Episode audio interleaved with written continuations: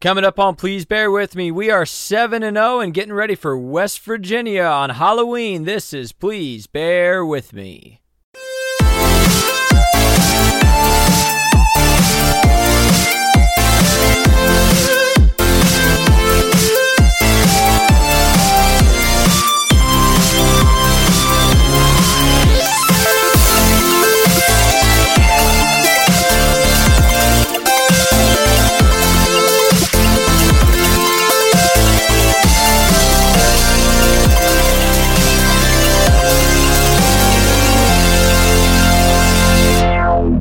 What's up? We're back in Houston this week, not in El Campo. Back in here with co producer Martin Thomas. My name's Scotty Swingler. Glad to be coming at you from Houston. 7 and 0 Baylor Bears, and an absolutely dominating second half against Oklahoma State with the big victory there.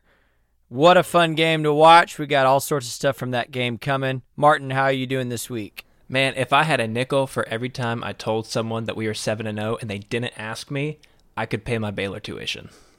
That's saying something right there, buddy. That's really saying something. I tell you what. Well, hey, I want to start with this before we talk about the game, before we talk about West Virginia. This is what I've got. Two weeks in a row, I have watched Baylor Twitter have a meltdown in the middle of a game and overreact to whatever's going on. And it's driving me nuts. Y'all need to chill. Wait, if I, under, to, if I understand you correctly, you're telling me that something happened on social media that overblew what was happening. That's exactly what I'm telling you. No way. And y'all need to chill. Y'all need to calm the heck down. And I I touched on this last week and I got over it, and then it happened again. So let me say it again. Y'all need to chill, okay? a football game is four quarters long. All right? And and based on what you see in one sequence or one half does not change how we should feel about our team or our quarterback or our head coach, okay? So 2 weeks ago it was it was Chuck. We're playing against Texas Tech. Texas Tech, no secret, they're not one of the better teams in the Big 12 this year. Charlie Brewer had three interceptions, did not look like himself. He played poorly. Okay, I get it. Homecoming, everybody's emotions are real high. I get it. And half of you are on Twitter saying, put Gerry Bohannon in. No, chill. Chill. Go look at what Charlie Brewer has done over the course of his career. Did he have a bad half? Yes. At the end of the day, he won the game for the Bears. I told you he would. Okay? No reason to panic and quit on your starting quarterback after a bad half. This week, it was going down 20 to 10. When Baylor went down 2010, Oklahoma State scores, it's 2010. All I see on my timeline is doom and gloom from other Baylor podcast hosts from self purported like biggest Baylor fanatic, all of you, 20 to 10 on the road. Oh no, it's over. Call it. We're done. Ball game. 20 to 10. And I literally tweeted one just like 2 weeks ago I tweeted, "Y'all chill about the Gerry Bohannon thing. Like Charlie Brewer's going to win this game." And he did. I tweeted, and listen, I, I did I had this game pegged as a loss. I've had this game pegged as a loss since preseason. But I tweeted, y'all, chill out. There's a lot of football game left. It's only 20 to 10. It's a 10 point deficit. That's not monumental. And what happened after that? Do you know what happened after that tweet? Baylor went on a 35 to 7 run and whooped up on some Cowboys. That's what happened. Dez Bryant's over here tweeting, I like that Baylor quarterback. Yes, he was. I like him too. Man, if you're going to be a fan, don't quit on your team halfway through the game if it's not going your way. This team has shown you enough times that it can win a game in the fourth quarter. This is new Baylor football. Now, Art Briles teams lost games in the fourth quarter. We saw that happen too many times. Matt Rhule's teams with the 180 philosophy continues to win games in the fourth quarter because we're more physical, more conditioned, more able to take a punch and punch back. Yeah, I was at Stillwater in 2013 with the Petty trip, the Linwood fumble that led to the biggest meltdown in Baylor football history. Okay, I was there.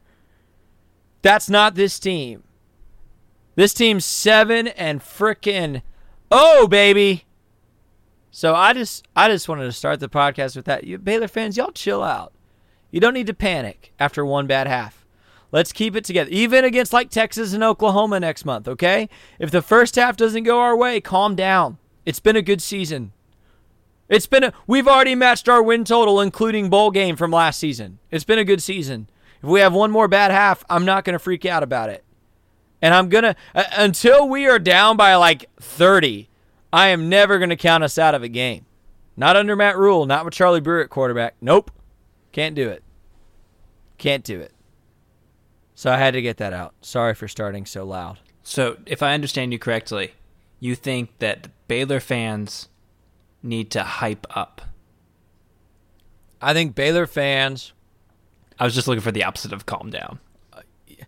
Baylor fans need to support their team and not be so quick to call doom and gloom when something goes wrong.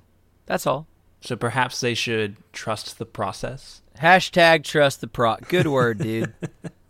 trust the frickin' process. In the middle of the game too, not just in during the week when it's easy. Not just when we're seven and zero. Oh. It's real easy now. It's real trendy now. Speaking of that, uh, Baylor finally starting to get some national recognition. I saw that Fox Sports Tim Brando made a big deal out of the Bears and said Matt Rhule should earn National Coach of the Year, or at least should be considered.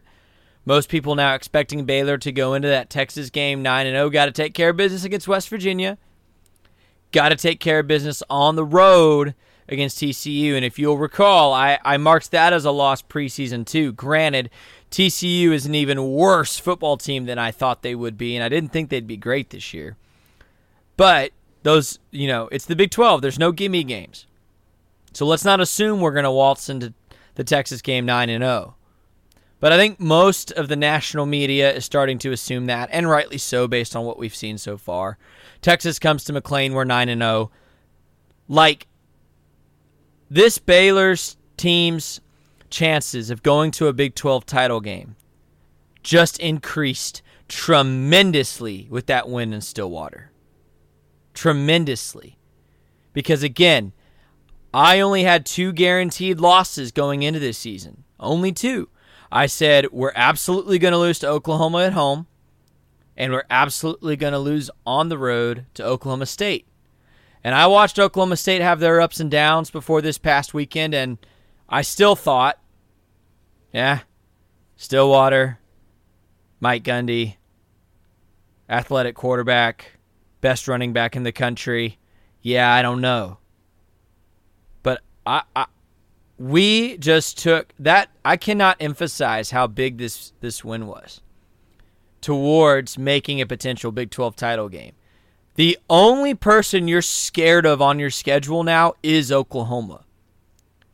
And that's me as a fan talking. I don't think these Baylor players are scared of anybody. The way this defense stepped up without Clay Johnston, I don't know that they're scared of Oklahoma.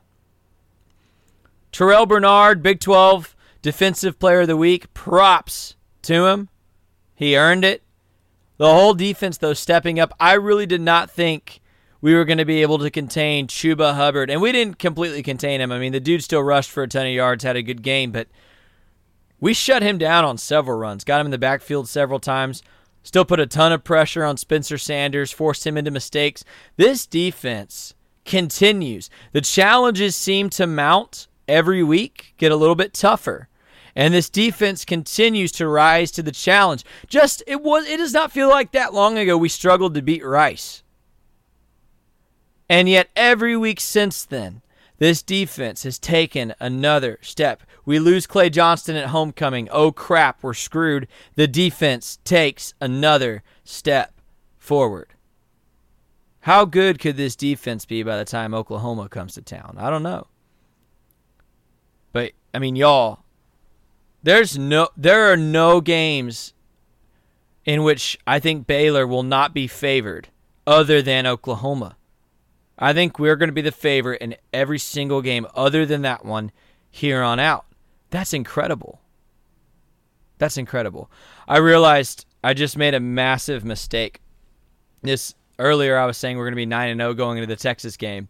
We play Oklahoma the week before we play Texas. So it'd be 9 and 0 going into Oklahoma. You're hoping for 9 and 1 going into Texas. My mistake on that. You're hoping for 10 and 0 going into Texas. Yeah, yeah, uh, but we're dude, we're not going to beat Oklahoma. That's what you said about Oklahoma State. Dude, we're not going to beat Oklahoma. That's what you said about Oklahoma State. I'm, you were just saying don't count out your Bears yet. Hey, that's during a game. that's during a game. Uh, okay, if we're tied or only down ten at halftime to Oklahoma, I'll feel okay. I Lincoln Riley is just so good. I need the Cowboys to hire him so that he gets out of the Big 12 and so he can coach the Dallas Cowboys. That'd be a win-win. But I thought this was your year. For the Cow oh. Martin's making fun of me cuz I'm a Cowboys fan. Well, cuz every year it's the Cowboys. It is our year. We're still going to win the Super Bowl. I don't even care. I don't even care.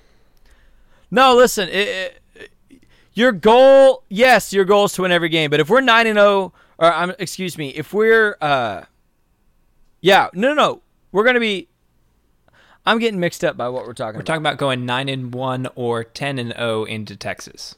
Yeah, we're gonna be yeah, we're gonna be nine and one. And that's fine because we'll beat Texas. I've said that all year. We're gonna beat Texas butt at home.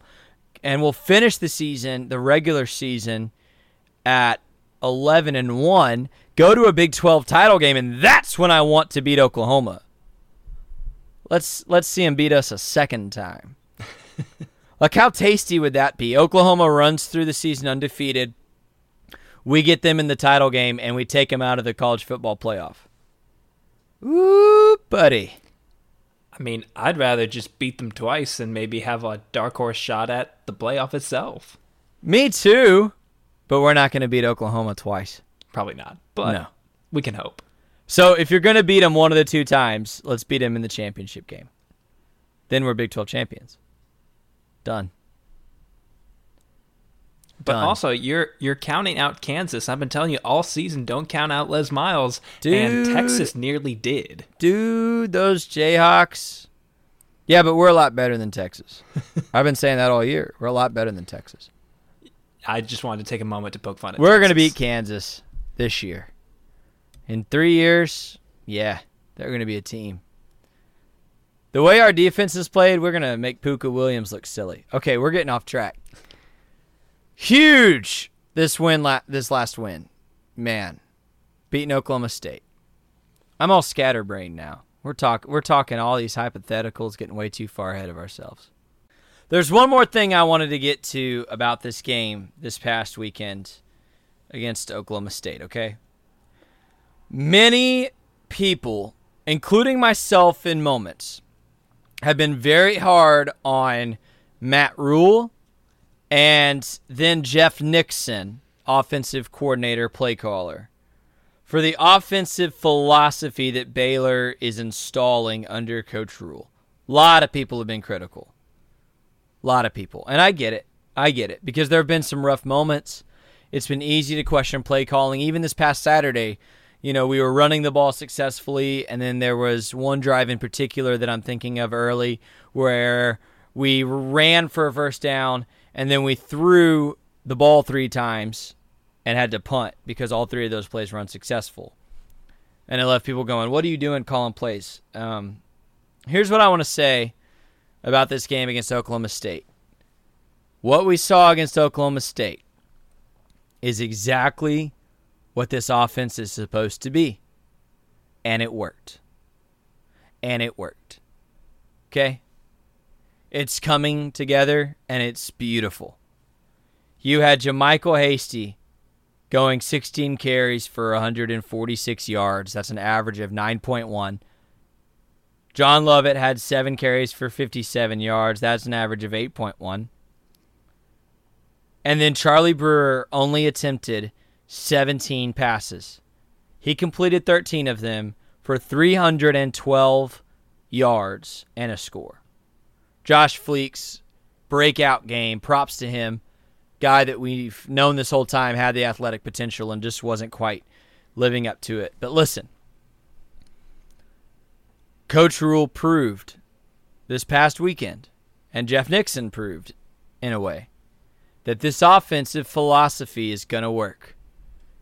Run the football, control the football, build up an offensive line that can dominate the line of scrimmage and open those gaps to run in. The offensive line, by the way, not getting enough credit.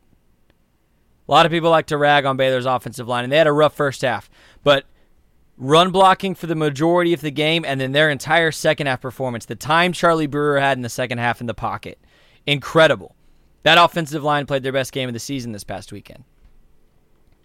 If you listen to my guest appearance on the Oso podcast last week, I said the same thing. I said the offensive line keeps getting ragged, and they're actually playing fine. This offense is going to work pound the ball, control the ball, run the clock. Get a quarterback who's accurate and who can move. Charlie Brewer. Let him run and let him throw 17 times. And with Charlie's accuracy 17 times, when he has a clean pocket, especially that second half, deadly. Which is why you saw so many big plays in the second half. This offense is going to work over and over and over, what I find with this team over the past two and a half seasons now is that every time I doubt Coach Rhule, he proves me wrong. Every time I doubt this team, they prove me wrong. Every time I say, oh, well, we can't do that, we somehow end up doing it. Except beating Oklahoma this year, Martin. Not going to happen. but this offensive philosophy, it's not as fun as what's been done in the past, perhaps. Okay. But it's effective, it's going to work, and if you can both control the clock and have explosive plays, which that's kind of what Rhule said we finally had this past weekend that he wants ball control, run the football, pound it, and have the explosive plays. You can do anything. I mean, that this is what Alabama does. Do you understand that? This is what Clemson does. This we're we're doing the exact same thing they do. It's predicated on the run. Run, run, run, run it down their throat, pro style. And then when we have to sling it downfield, we're going to make big plays because we have accurate quarterbacks who can do it. Tua Tagovailoa, Trevor Lawrence, Deshaun Watson, what do they all have in common? Accuracy. So that's, you know, uh, I don't think I'm going to rip on the offensive philosophy or maybe even Jeff Nixon anymore, you know? And I've said things like Sean Bell should be calling plays. Yeah, I still feel that way.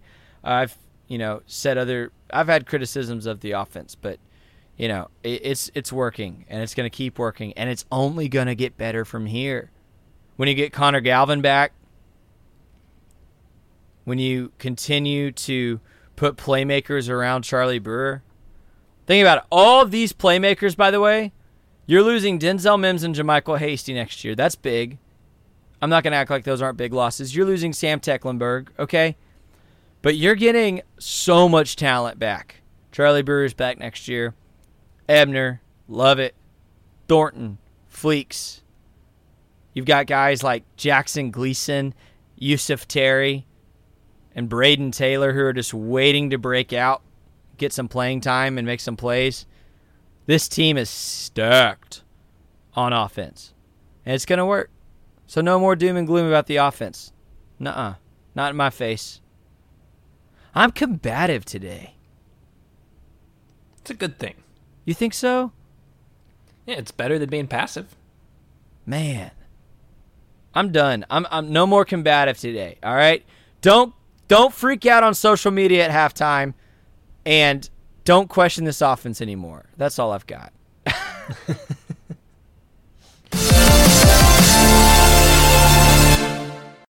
You know, we haven't done an outstanding job this season of previewing the upcoming games.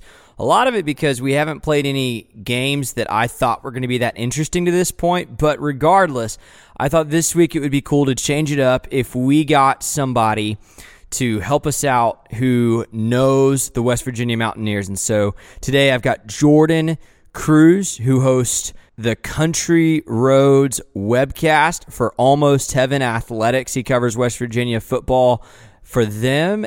Last year, I had the privilege of being on that webcast and making a fool of myself because I predicted that Baylor would keep it close in Morgantown and we got blown out of the water.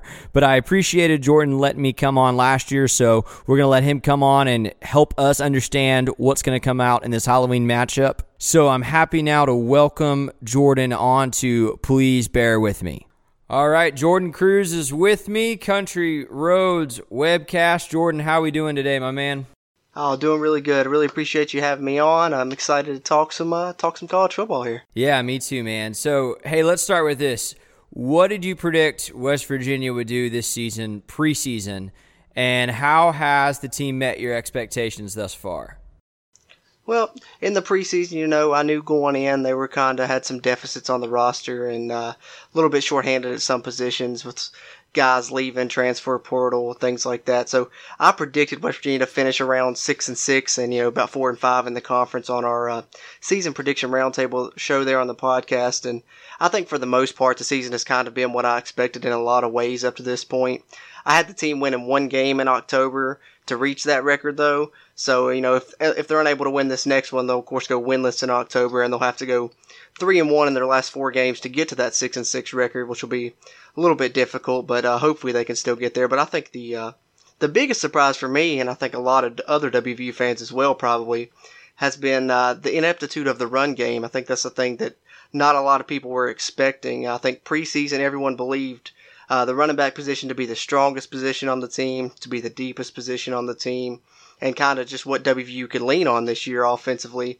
And so to see it perform as poorly as it has has really kind kind of gone against the uh, preseason expectations in that way. But I think the biggest thing I was hoping to see was improvement, and I think we've seen that from the beginning of the season for West Virginia up to this point, and also how the coaching staff has handled you know, preparations, in-game adjustment, you know, in-game management, just things like that that you want to see when you have a whole entire new coaching staff to see how they handle those aspects. And I think I've been thoroughly impressed with uh, the coaching staff thus far. Well, you've kind of hinted at my next few questions, but let's just hit hit the, these things one thing at a time. West Virginia, uh, obviously coming off a tough three game losing streak to three very very good teams. What is their mindset heading into Waco to face another very, very good team. Baylor currently undefeated. Do you think they have more motivation to get a win? Are they, is it going to be tough to get up again against a really, really good undefeated football team? What do you think is going on in their minds? How is their preparation and their mental headspace going to be as they come into McLane Stadium on Halloween? Yeah, you know, I don't want to say that they were reeling or anything, Scotty, after those three losses, but I think that uh, Neal Brown put it best himself this week. He said, you know, this off week leading up to this game has been really good for what he, he said was, you know, to reset, kind of reset physically, reset mentally. And um, I think that they should be be able to be pretty motivated coming into this game against Baylor. You know, the injury bug has really hit uh, West Virginia hard in recent weeks. So the off off weeks come kind of coming at a really opportune time. You know, get a guy or two back, and I think it'll help them mentally as well. You know, and but the fact that you're playing on Halloween, you're playing a night game in a hostile environment, and you're playing against a nationally ranked and undefeated opponent, I mean, that should be enough to get uh, them motivated for this one.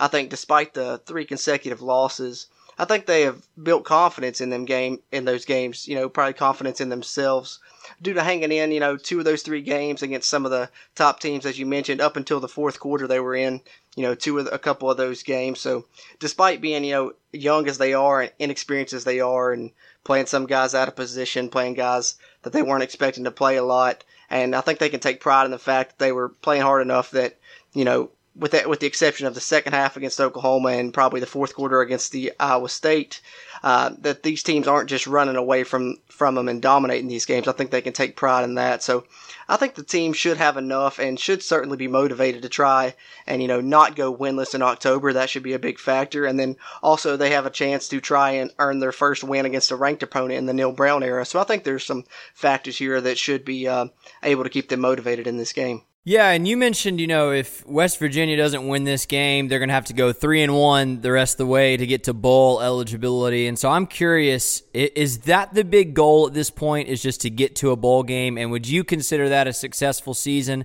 I'm assuming if you predicted six and six, then you'd be pleased if they can actually get there and get to a bowl. Right, right, absolutely. I think I think preseason I thought that was kind of what would uh, make the season a success or not, and I think you know at this point that is certainly what you know the fans want to see, and I'm sure that's what the teams you know striving to achieve as well. But however, you know I believe that at this point, if they were to fall short of that goal, I wouldn't necessarily deem the season a disappointment once you take everything in a disappointment rather, excuse me, once you take everything into account that has happened this season. You know, there's been some departures, uh, multiple season ending injuries or long term injuries that have kept players out for, you know, big chunks of the season and that's to a team that was already lacking depth, you know, in the first place coming into the season. So, and I'm not saying that should be an excuse or anything, but what I'm saying is that I think if you're competitive in these games and you're improving while playing true freshmen, redshirt freshmen in key spots, and even having to play some walk on walk-ons at times, that that in and of itself should deem the season a successful one, because you know it's showing that that this staff can coach and get the best out of whatever personnel they have, even though it may be lacking lacking, which uh, you know also that bodes well for the future though at the same time because you're getting those young guys experience and it's only going to help in the future. And I think you're you're building you're laying the foundation for the program right now. And I think that trust the climb is the slogan that uh, Neal Brown has coined for this program. And I think that's what it's really about right now is just trusting the climb, and hopefully it results in a bowl game in year one. But if it doesn't, then just continue trusting the climb because um, if you look back at Troy, Neal Brown lost eight games in his first season at Troy, and then over the next three seasons, he lost a combined eight games. So I think that he has the experience, and I think, you know, it's all about trusting the climb at this point, bowl game or not. And Jordan, you probably have a little bit of an idea, but maybe you don't, how eerily similar everything you just said in that answer takes Baylor fans back to 2017. Okay. And so I want to talk about that just a little bit, right? Where Baylor won one game in 2017 with head coach Matt Rhule, and his thing was trust the process, right? And he was playing a ton of true freshmen, walk ons. I think at one point we were literally six scholarship offensive linemen on the entire team.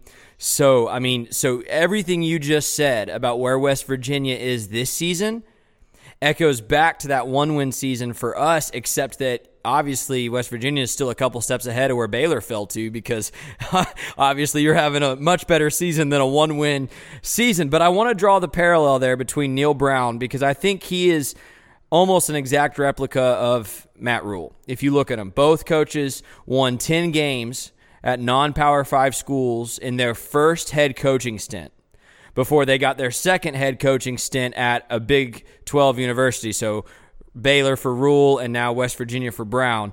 And so I want to hear just a few more of your thoughts on Coach Brown. Have you been impressed with him? And how has the complexion of the West Virginia football program changed in this transition from Dana Holgorsen, who I know was pretty well liked there uh, from what I hear, to Neal Brown?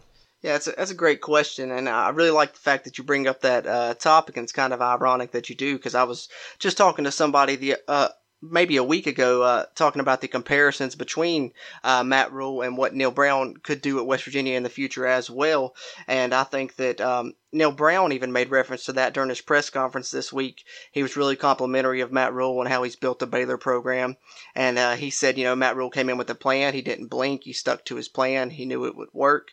And um, similarly, people have talked about Neal Brown having a plan, you know, from day one. He's had a plan and he's sticking to this plan. So I think that, you know, he thinks that he can follow in that same path and have that uh, same type of success that Matt Rhule was experiencing right now. So I think the parallels are definitely there. I think you can also look at Matt Campbell at, at Iowa State too. He's kind of similar, uh, similar situation there. Took a program that was down and has them uh, playing really good now as well.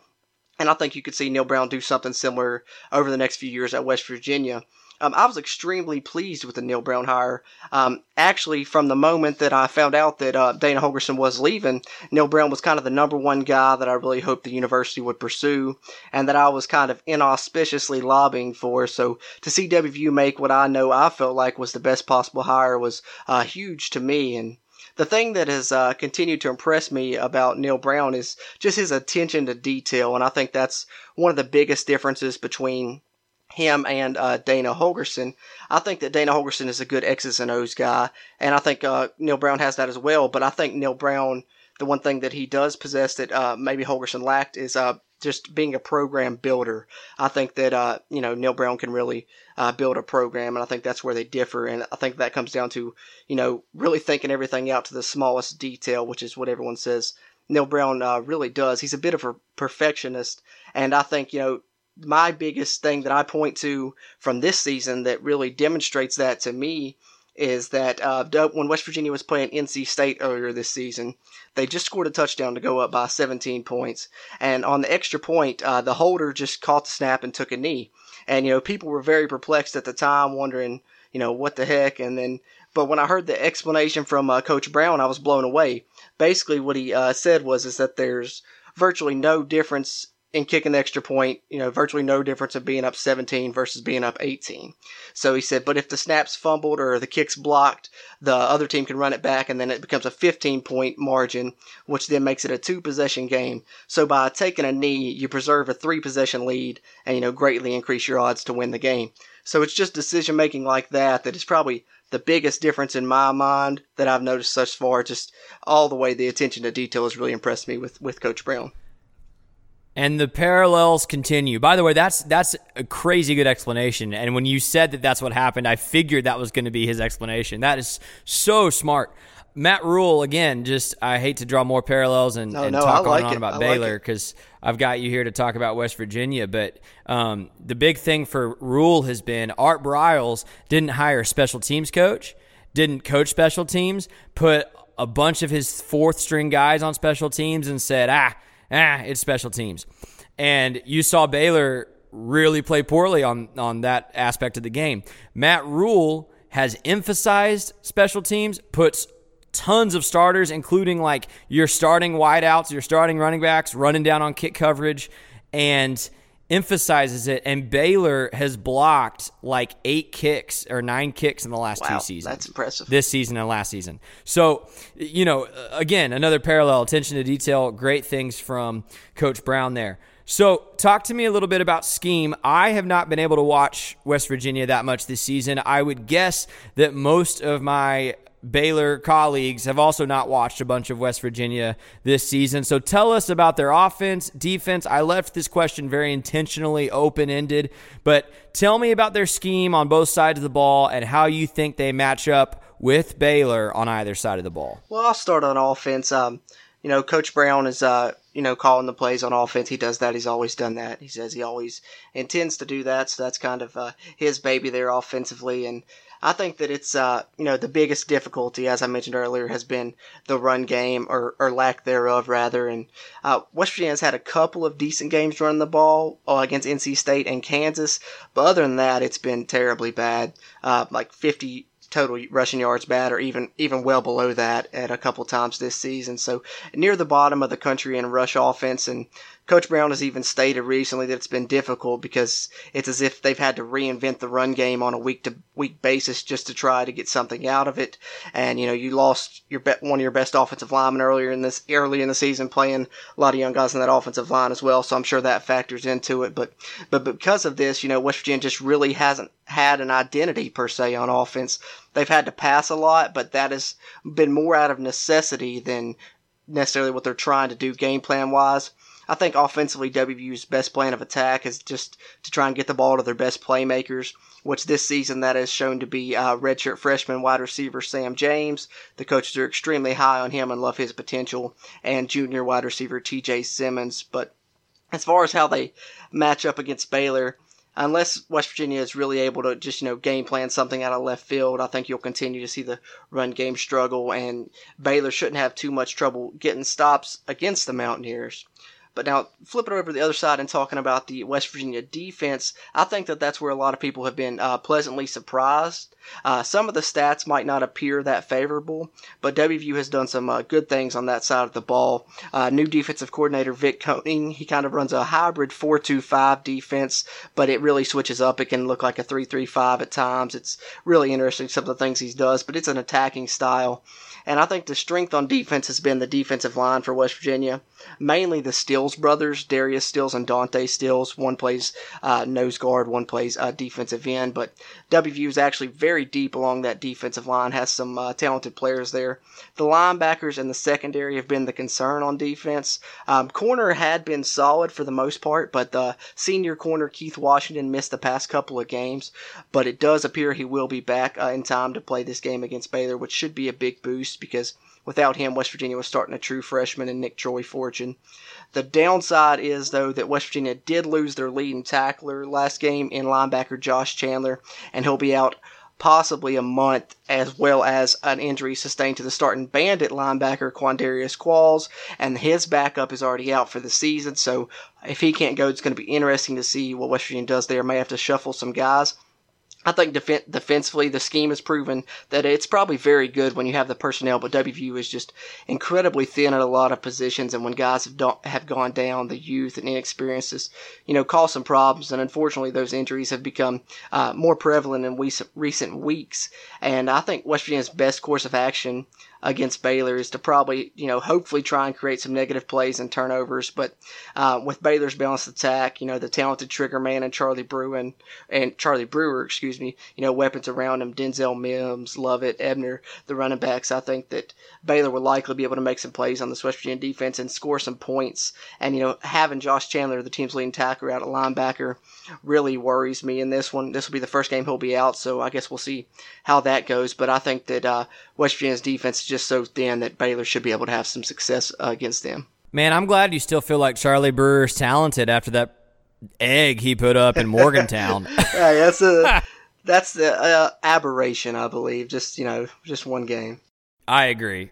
I agree, absolutely. So, would you say that running the ball has been the biggest struggle for this team? I, I think I think so. I think that it, it's probably the most surprising thing because West Virginia has a pretty deep running back room. Um, two seniors in Martell Pettaway, Kennedy McCoy, and uh, then they had two sophomores in Alex Sinkfield and Leddie Brown, all who have been listed as co-starters on the running back position all season. So any all four of those guys have you know proven capable in the past, and I think that's what people really thought West Virginia would lean on.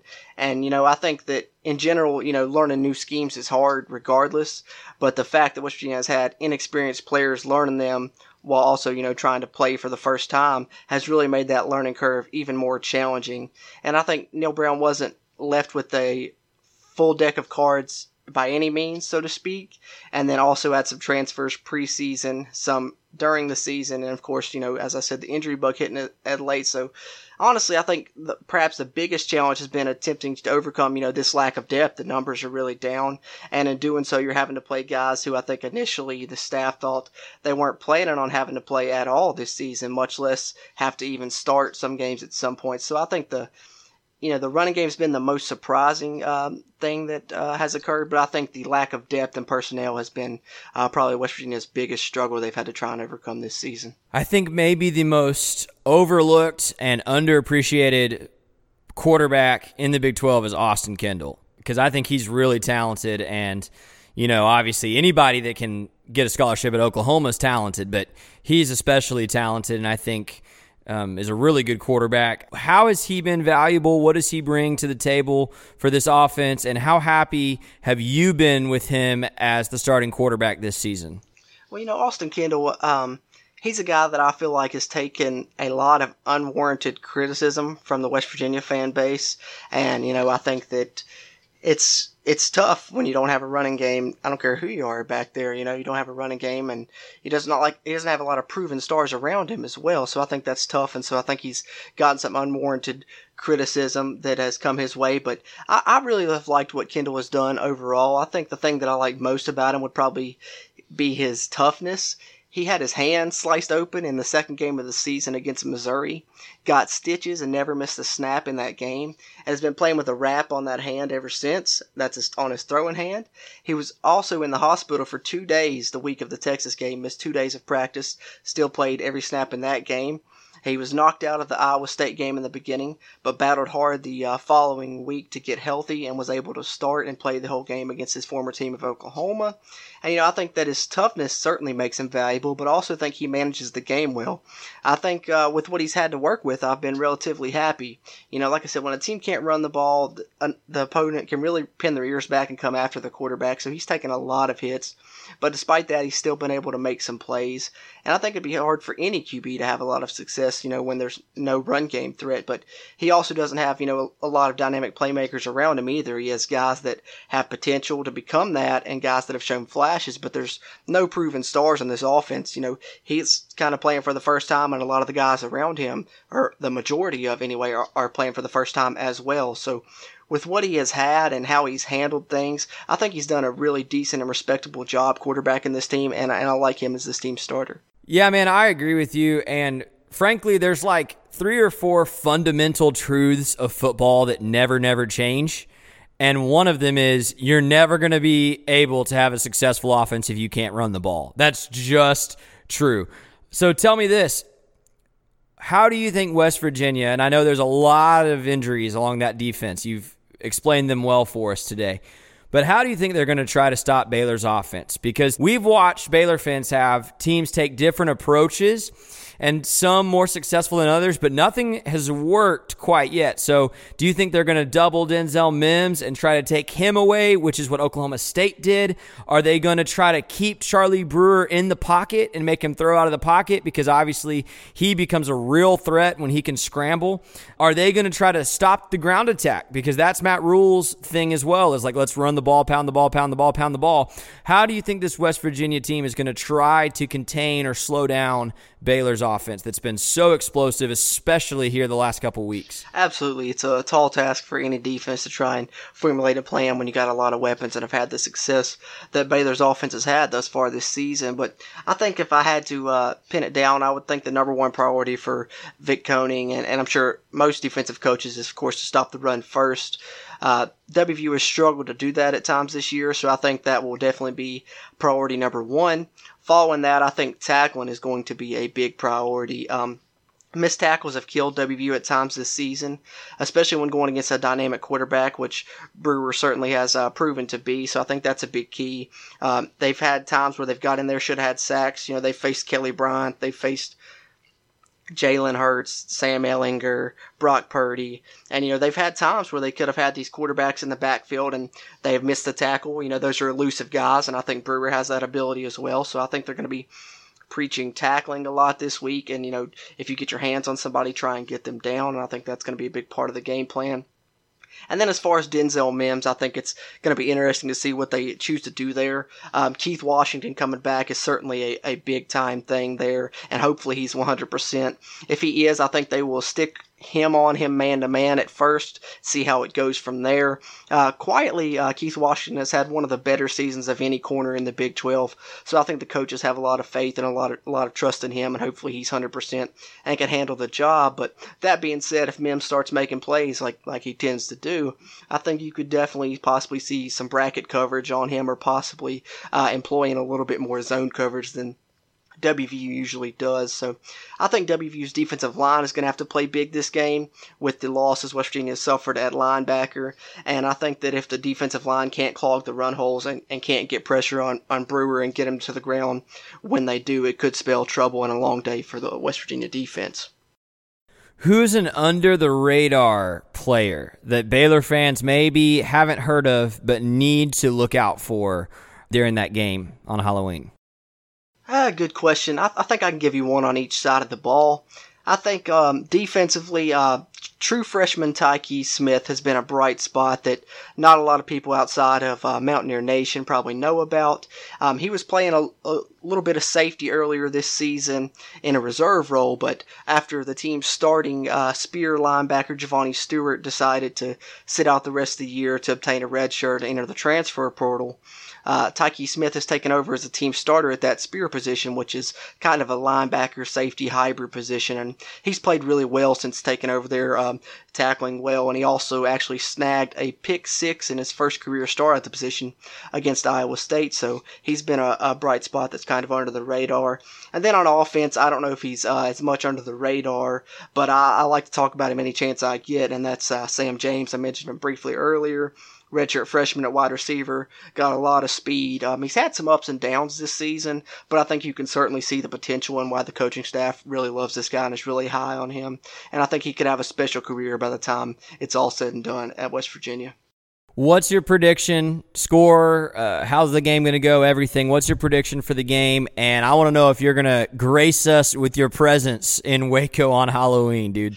Oh man, I wish I could, but unfortunately, won't get to won't get to make this trip. Uh, I'd love to get down there to Waco one day to catch a game, though, for sure. I I moved to Florida a little over a year ago, so I haven't got to go to get to as many games as I have in the past, but hopefully that changes in the near future. But rest assured, I will definitely be watching this one on TV. Um, I think that former uh, West Virginia punter and kicker Pat McAfee is going to be a uh, part of the broadcast team, so definitely looking forward to getting to hear That's him call be a fun. Mountaineer game. Yeah, yeah, for sure. I love Pat McAfee's. He's great. He's he's he's uh, funny. He's hilarious, you know. And I think you know being uh, from West Virginia, I think it'll be cool just to see him, you know, call a Mountaineer game as well. So, uh, but as far as prediction, you know, I think when teams are on, uh, you know, longer win streaks like Baylor currently is, as they're undefeated, you know, seven and zero. Oh, sometimes they can ride high and they can get caught off guard, and I can see why people may think, you know, West Virginia has a chance to do that. However, I think that it's just even if that is the case and Baylor you know, is caught off guard early and, you know, West Virginia can jump out or something. I think Baylor has enough and WVU lacks so much and just so young, you know, so early in this uh, coaching transition that even if they are briefly caught off guard, that uh, Baylor will be able to recover and still manage to win the game. So uh, I, I, like Baylor in this one, and if I had to put a number on it, I think I would go with something like uh, 31 to 21. All right, last question, and it's a two-parter because I asked some folks on Twitter earlier what I should ask you, and there was um, one thing that really stood out that multiple people mentioned. So, first of all, two parter. If a Baylor fan comes to Morgantown, and I think my buddies and I are actually going to try to go this next time around. Oh, right. But if a Baylor fan comes to Morgantown next season, what is the one or two things that he or she must do, and that's game day or otherwise, what must we do on a Morgantown trip? And then part two that everybody on Twitter, all the people that listen to my podcast want to know what's up with the moonshine? And is it really that easy to find at a West Virginia tailgate? oh, that's funny because, um, you know, if first of all, if, if, you know Baylor fans have never been to Morgantown, I highly recommend making the trip. Uh, I mean, you know, I'm biased, but I think it's one of the best college game day experiences in the country. So uh, definitely hope you guys get to come up, and hopefully maybe I can be at that game too. We could link up or something. But you know, uh, th- if I'm thinking of things that are a must, I think, you know, for one, for sure, you know, you mentioned it briefly. I think whatever the start time is of the game that you're going to come to in Morgantown, you're going to want to get there early enough to do a little tailgating. You know, head over to the blue lot outside the stadium, find some welcoming Mountaineer fans, which uh, shouldn't be too hard. The vast majority are extremely hospitable. And, you know, tailgating in Morgantown is always a great experience. You know, the fans like to claim that uh, we've never lost a tailgate, so there's that. But other than that, uh, a second thing that I would say would be a must is uh, try a pepperoni roll. That's kind of a staple in the state of West Virginia. You know, I know go to other states, you mentioned it. A lot of people don't even know what you're talking about when you talk about a pepperoni roll, but they are great and you will not be disappointed. I guarantee it. So if someone has a tailgate, has some on hand, definitely try them. If not, they sell them inside the stadium. Grab a pepperoni roll, give it a try. Tailgating and pepperoni roll, that's my two suggestions. As far as the moonshine, um, I'd say there's about a at least a 70% chance, maybe even higher, that if you're at a tailgate, um, there will probably be some moonshine there. Yes. These stories are very true, and it is very prevalent, uh, especially on game day in Morgantown. So moonshine is uh, is wouldn't be hard to find. No. That's so satisfying when there's like a, a cultural or an urban like mythos about a place and it turns out to be Yeah. true. Yeah, that's one. That So is. that's that's so exciting, man. That's so exciting. Well, hey Jordan, is there anything else at all that you feel like uh, you need to put in, or you'd like to say uh, to listeners of the podcast or Baylor fans as we get ready to close out here, bud? No, I just I, I'm really excited for this game. It's awesome, you know, game on Halloween. I'm excited for it. Um, I'm glad to see Baylor uh, back doing well again. You know, um, get getting near the top of the conference again. Uh, missed that these past few seasons. Hopefully, West Virginia can do the same in the future. And just really looking forward to a great game. And uh, really appreciative of you having me on here, Scotty. Great conversation. Always enjoyed talking some Big 12 football. And hope for a great game in Waco on Halloween. All right, let's look at West Virginia. Listen, I'm not really worried about this team. First year head coach, lost a lot of talent off of last year's team coming to our place. I will say, my only concern is that this could be a little bit of a trap game. I say that for a couple reasons. Number one, you got TCU on the horizon. Even though TCU is not that good, that's a rivalry game right? There's some of us who would rather see Baylor beat TCU every year than Baylor win another Big 12 title. Maybe, yes. Some people. I don't think I'm that person, but maybe. I, I very well might be one of those people. Yeah. so, classic trap game. You might look ahead to the game that's ahead. Now, our team has been really good about not being like that. Our team is very good about saying want to know every week. And and so I don't know that they'll do that, but the tendency might be there. Secondly, it's on Halloween. That's just weird, okay? Weird things happen when games are at weird times and, and in weird scenarios. Like, weird can happen. It's on Halloween. Throw some rhythm off, you never know, okay? And, and thirdly, Austin Kendall at quarterback is a player. He's not any better than Brock Purdy. I don't even know that he's that much better than Spencer Sanders, okay? But he's a player. And if we're not careful, if we take this team too lightly, he will dice us up. Fourth and last, Matt Rhule teams struggle off of byes. Matt Rhule teams struggle off of byes. We saw it this year against Rice. That was the first time a Matt Rhule team won off of a bye, and we looked like we were trying to lose that game. So I don't know that this this is a true bye week. I was going to say I don't know that this is a true bye week, but we've got over a week and a half between games. This is a true bye week. The week after that is a half bye week because we don't play that Saturday. But Matt Rhule teams struggle off of byes, and so I don't. I you know I don't anticipate that we're going to come out juiced up and ready to go. I anticipate some sluggishness. I anticipate some early mistakes. Okay, but I'm not worried about this game. I think we win this game by 20, 25. Yeah, very dominating fashion. I think there's some big plays to get fans excited. I think this might be the game where Rhule puts in Yusuf Terry just to see what he can do.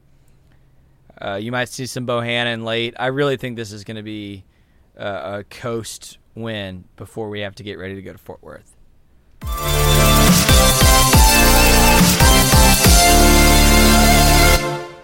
All right, we're glad to have Andrew Miner back with this week's Miner Minute. Thanks, Scotty. It's getting hard to say which victory has been most impressive for Baylor this season. Each week exhibits a different situation, a new playmaker, and an exhilarating finish. And contrary to the popular narrative, Baylor is not playing a bunch of nobodies. They've now beaten four quality Big 12 opponents, with two being on the road, all in consecutive weeks, heading into a much deserved and needed bye week. They've done so in come from behind fashion three times. And every time Charlie Brewer steps onto the field trailing in the fourth quarter, you just get the feeling that greatness is forthcoming. Look at the adversity these Bears have faced over the last four weeks. They gave up 21 fourth quarter unanswered points to Iowa State before Brewer led a 14 play, 54 yard drive to set up the game winning field goal with 20 seconds left. Second, they pulled away and steamrolled Kansas State in their first Big 12 road game with a backup quarterback. Third, Brewer led an 11 play, 89 yard drive in just over a minute to force overtime against Texas Tech after throwing three interceptions on the day, his first all year, and the Bears won in double overtime. And fourth, against Oklahoma State, Terrell Bernard, replacing Clay Johnston, scored the game sealing touchdown on a fumble return. This team responds to adversity, and they play their best when the pressure is on. The lights won't be any brighter than when the Bears host West Virginia on Halloween, Oklahoma, and then Texas in November. They will also travel to the TCU for a potential trap rivalry game. Baylor has not been the Horned Frogs, Sooners, or Longhorns since 2014, and in order to have a shot at the Big 12 title and true national respect, they'll have to accomplish that this season. It's a tall task, but like we've said before, if any team is equipped to handle the adversity, it's Baylor. For this Miner Minute, I'm Andrew Miner. Thank you, and sick 'em Bears.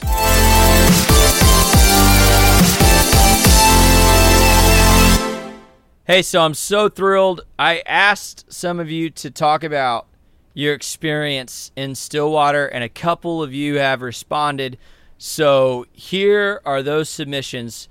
Uh, just a couple of you who felt like sharing your story from Stillwater, Oklahoma this past weekend. Take it away, guys.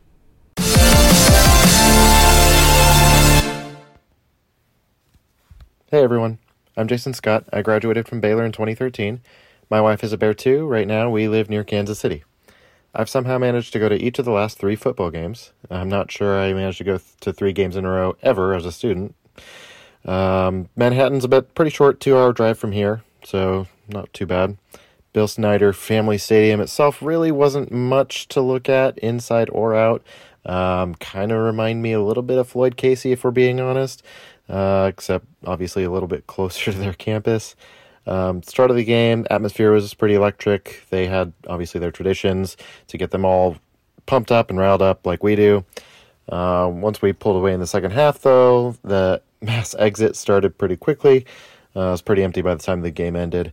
Um, definitely awesome seeing that good old Baylor line with all the Baylor fans who made that trip. Um, then I went to the best homecoming celebration in the country, and then a week later I went to Stillwater to see the Bears play OSU. It was impossible to park anywhere near the stadium. Uh, there were definitely Cowboy fans everywhere. Uh, definitely a bit of a rowdier crowd, I'd say, than Kansas State. Uh, the stadium was every bit as intimidating as I've heard from crowd noise, the claustrophobia, tight sidelines. I mean, you name it. Um, but to be honest, I was a bit disappointed with the paddles. Uh, it's obviously hard to say what they sound like on the field, but uh, they always always took a back seat to crowd noise, uh, at least from where we were sitting. Um, the crowd was definitely in it right until the strip sack fumble touchdown. Uh, it was like one gigantic gut punch to all of Oklahoma State. Um, but they didn't really start leaving the stadium until obviously Hasty's touchdown run a little bit later. Um, in both cases, team uh, after the games uh, ran over, high fived, uh, all the visiting fans. I mean, you can really see it in their eyes uh, how much they appreciate road support. Um, I'd say if you ever have a chance to go see this team at home or on the road, definitely go. These guys have definitely earned it. Uh, thanks, Scotty, for having me on, and sick and bears.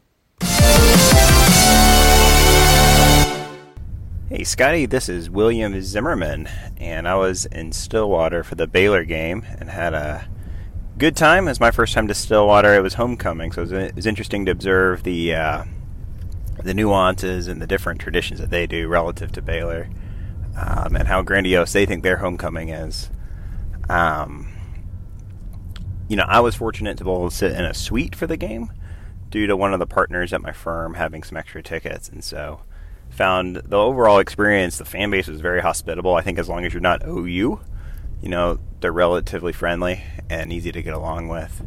Stadium's great. I think OSU thinks it's an incredible stadium. I think relative to McLane, I have to keep comparing. You know, it's got its own subtle differences that I think I like a little bit more. For example, we've got tiers, they don't. Um, and also, just you even notice a little bit of like how the sun falls in the evening on the field relative to McLane. Um, overall, great experience. Would easily go back. It's much easier to do the drive back to Dallas after a win than a loss. So glad we got the win. All right, sick and bears.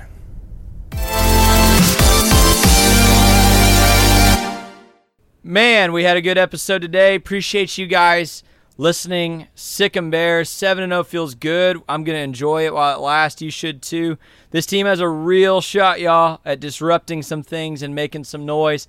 Let's continue to support them. For Martin Thomas and Tim Watkins and everybody else who makes this podcast possible, my name is Scotty Swingler. This has been Please Bear with me, Sick Bears. Hey, really quickly, I'm literally sitting in a coffee shop getting ready to publish this episode, speaking into the microphone on my Apple headphones. So forgive me, but every bit of content you just heard was recorded before this past Saturday. I took some students in my youth group on a fall retreat this past uh, weekend. It went great, but you know, every bit of that we just went through was recorded before this past Saturday, and this past Saturday was obviously huge for Baylor in terms of where we stand in the Big 12 and the opportunity to get into that Big 12 championship game at the end of the season. And we will talk much more about this next week, but I did just want to note that this West Virginia game now becomes even more crucial to take care of business as the games after that are only going to get tougher. And so let's get out there and support our Bears, and our hopes for a Big 12 championship have greatly increased this week. And let's pray that we are we break the trend here, right, of underdogs winning in the Big 12 this week. But anyway, appreciate you guys listening. Hope to see you on Thursday night. We'll talk about all of the implications of this after we see what Baylor does against West Virginia this week. Thanks. Please Bear With Me is brought to you by Bears Illustrated over at Baylor 247. Thanks to my man Tim Watkins over there. Thanks to Martin Thomas for producing the podcast this season. I'm your host, Scotty Swingler. All the music you've heard today was from Iron Kids. Check them out at Iron Kids Music. See you next time.